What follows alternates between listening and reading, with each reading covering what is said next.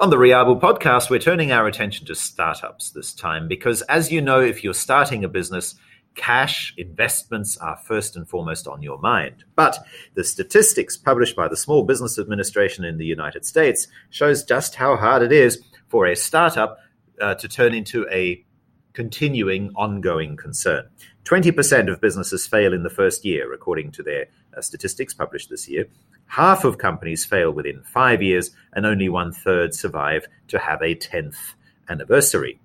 Now, the issue, of course, is that a lot of those uh, cash problems have two sources. One, Simon, is investment mm. and actually starting with the right amount of money. Mm. And the second is to not pay for everything out of capital. You've got to ramp up your sales pretty quickly so that you're generating cash and you're able to then afford your bills. Yeah. Um, one of the things that uh, that we talked about before and which we've included in our book, Let the Cash Flow, which is designed to help you, the S M E owner, or you, the executive in a large company, to get paid on time, is that you need to understand the impact of growth on cash flow and cash needs. Most people who start companies aren't accountants and they don't necessarily know how the balance sheet works. Well, the bottom line is that for many, many companies in many, many industries, the more you sell and the more successful you are, quote unquote, the more cash you actually need to operate the business. This comes as an enormous surprise to many entrepreneurs because intuitively they assume that if customers are beating down their door, they must have more and more and more and more money, but mostly they don't. Why? Well, because everything you need to invest to provide your product, including salaries and raw materials and stuff, you have to pay for up front. But if you're in a B two B scenario, your customers have got credit terms and can take a month or two months to pay you. So that scenario, that dynamic means that as you grow, you need more cash. So the first thing is do a proper cash flow projection. And that's in the book. There's a very nice and simple template for you to do that. And that might tell you, to your surprise, that based on when you pay your suppliers and when you pay your customers pay you, that as you grow, you actually have less and less cash. So that's the first thing. So in terms of why S M Es fail. Free cash, that is. Free cash, right. Which is you, your profit and loss account looks great because your profit and loss account says we've sold this many things with this much margin. Wow, we're making a ton of money. And then you get a letter from the bank saying we're not going to pay any of these because you've got no money in the bank account. The difference between profit and loss account, or income and expenditure, as the Americans call it, and balance sheet. It's a critical difference. So you need to start by understanding the impact of the balance sheet on, on growth.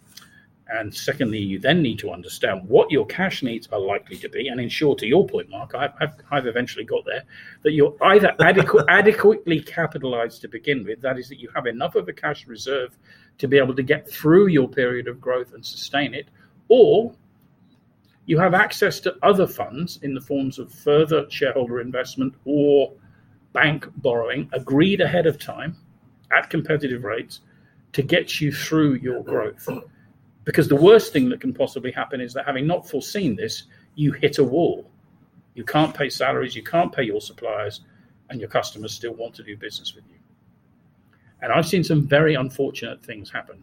Really? Um, well, one of the things that can happen, and there's some very famous examples of this um, in business history, um, is you might find that the only way that you can survive is to take in an investor. And because you've got no cash and you can't borrow it from the bank, that investor is going to demand a very big chunk of your company for stumping up the cash. And I've seen this over and over again. So somebody who's done nothing to help you might come along and say, I want forty percent of your company or even a controlling interest uh, to give you the one hundred thousand dollars that you need to get not to go bust, yeah? Yes. Um, it's surprisingly common.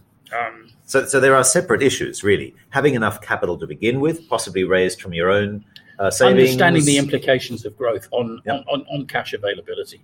Uh, of course, that's not set in stone. Once you've done your initial cash flow estimate, you can do some things to mitigate the impact of growth on cash flow. You can look at your trading terms to ensure that some customers who are interested in doing it and have the money pay you in advance or pay you early. You can cut better terms with your suppliers on the basis of growth because there's a dynamic here. Everyone wants to grow. So if you have a supplier, you anticipate growth and you say, we think we're going to be ordering twice as much from you in six months as we are now. What if, what if that comes to be?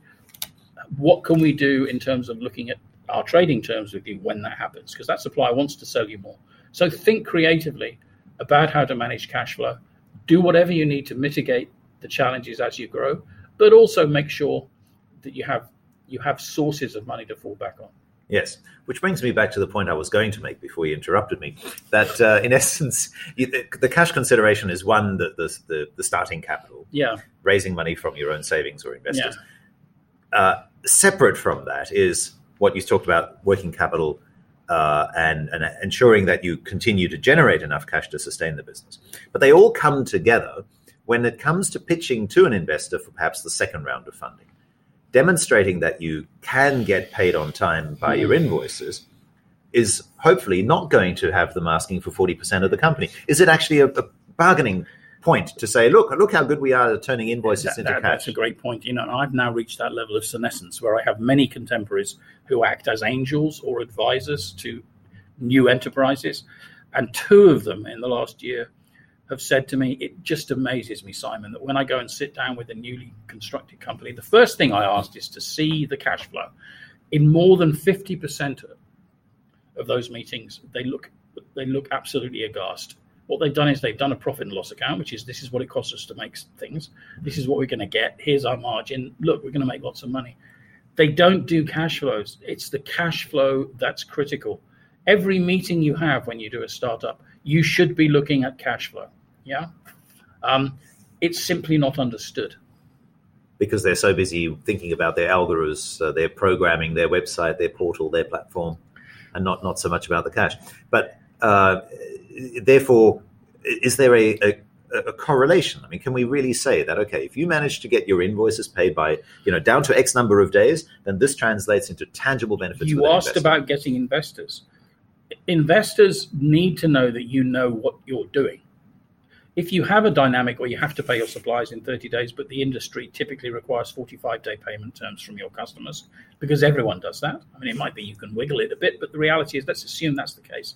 That means that that every time you grow your sales, you essentially, essentially have to invest in fifteen days more working capital of your turnover, right?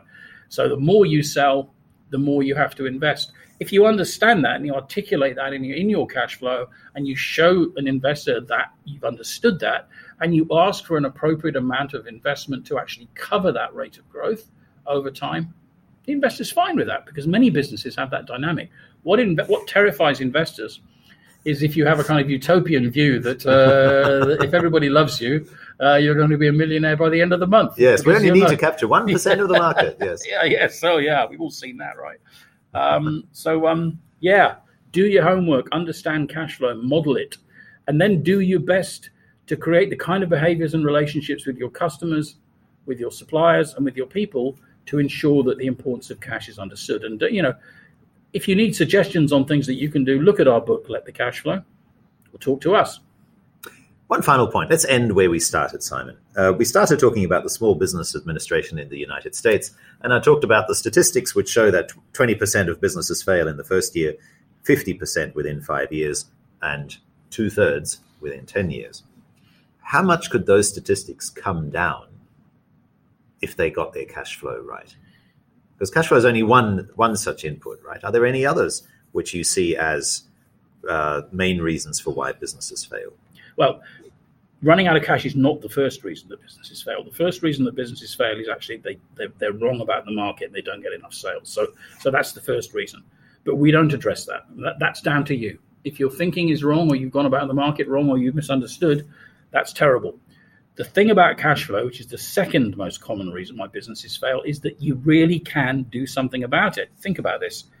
The problem you have is that you've got a good product because your customers are buying it, but you're providing it so successfully that you can't find enough cash to actually run the business day to day. That means you're actually doing it right. So provided you've understood that and the dynamic effect that that has, then there are lots of things that you can do to mitigate that, yeah, in, including talking sensibly to investors or banks. Banks understand working capital. Um, in fact, they're delighted to lend money, provided you show that you know what's going on. So they want a three-year forecast that says, if we grow this amount, and this is our customer mix, and these are our trading terms, this is what we're going to need to fund the business, yeah? You can have those kinds of conversations. The conversations it's much harder to have are, When all your checks have bounced, I know we don't have checks anymore, but I'm very old-fashioned. When all your checks have bounced, you know, all your staff are looking very thin indeed because they haven't had a decent meal in three months. And then you go to the bank and say, oh, damn, we got it wrong. You know, can we can we have a million bucks? Uh, that's not a good conversation to have because you don't look competent. You yes. know? All right. Let the Cash Flow is the book. Marshall Cavendish is the publisher. Amazon and other bookstores online are the platform where you can buy your copy. You can also go to riabu dot com where you can uh, implement the things that we talk about in the book to your own business. It uh, ensures that you have all the right templates, all the right standards and processes in place so that you can get paid on time. Simon, that's the end of our podcast, but I do have an analogy. Do you think this works? Um, if you're like a steam engine. I do like a steam engine. Yeah, I, I know you'd like this one. Uh, but does this work? You're kind of the guy who shovels coal from the tender into the furnace. And the problem for companies is that... Stoker. The stoker, is that the mm. official word? I, I wouldn't have known that. Um, but, you know, in essence, what you've got is the slower the stoker stokes the fire, as mm. it were. Um, I mean, part of the problem is that there is not enough coal in the tender. But part of the problem also is that the stoker is just not moving fast enough, converting the cash, converting the, the coal into invoice, That's converting true. the invoices into, into fire. Do you like the steam engine That's analogy? True. I like it. I think it's good. In fact, I think we should draw a picture of a steam engine. It's funny you should mention that because I found my steam engine on, on Sunday. Did you have one? Oh, yeah, I've got a working steam engine. You know, it's about, it's about this big. And um, the lady who was sorting out my, my spare bedroom said, oh, what's this? And I said, ah, that's my steam engine. Uh, right. It's lost its funnel, unfortunately, but... um. Otherwise, I think it's good to go. Yeah, because otherwise, the startups that you talked about earlier—they're they're in essence the trains that have kind of gone off the rails altogether. It doesn't matter how much investor coal you stoke into the fire. If you're if you're on the wrong track, you're, you're not going to sell your products and services. Yes, I mean that's one. I think that's one of the reasons that a business coach or an angel, or whatever you want to call them, is so important uh, to be able to call the attention of budding entrepreneurs to the realities of doing business. And one of the toughest reality, one of the reasons, as we said, that companies invariably hit the buffers because they don't understand what happens to cash if you succeed. Hit the buffers. Yes. we, we could keep well, going. You said it was a steam, steam engine. Steam engine analogy, yeah, yeah, yeah, yeah, yeah. I, know, I know. You know, well, you, so you actually want to be in the Pullman car, in the luxury car, in the middle of the train, yes. having a three-course meal, confident that there's plenty of coal, plenty of water, and the steam is chuntering away down the track. Uh, all day. Riding into the sunset. That's what we want for you, folks.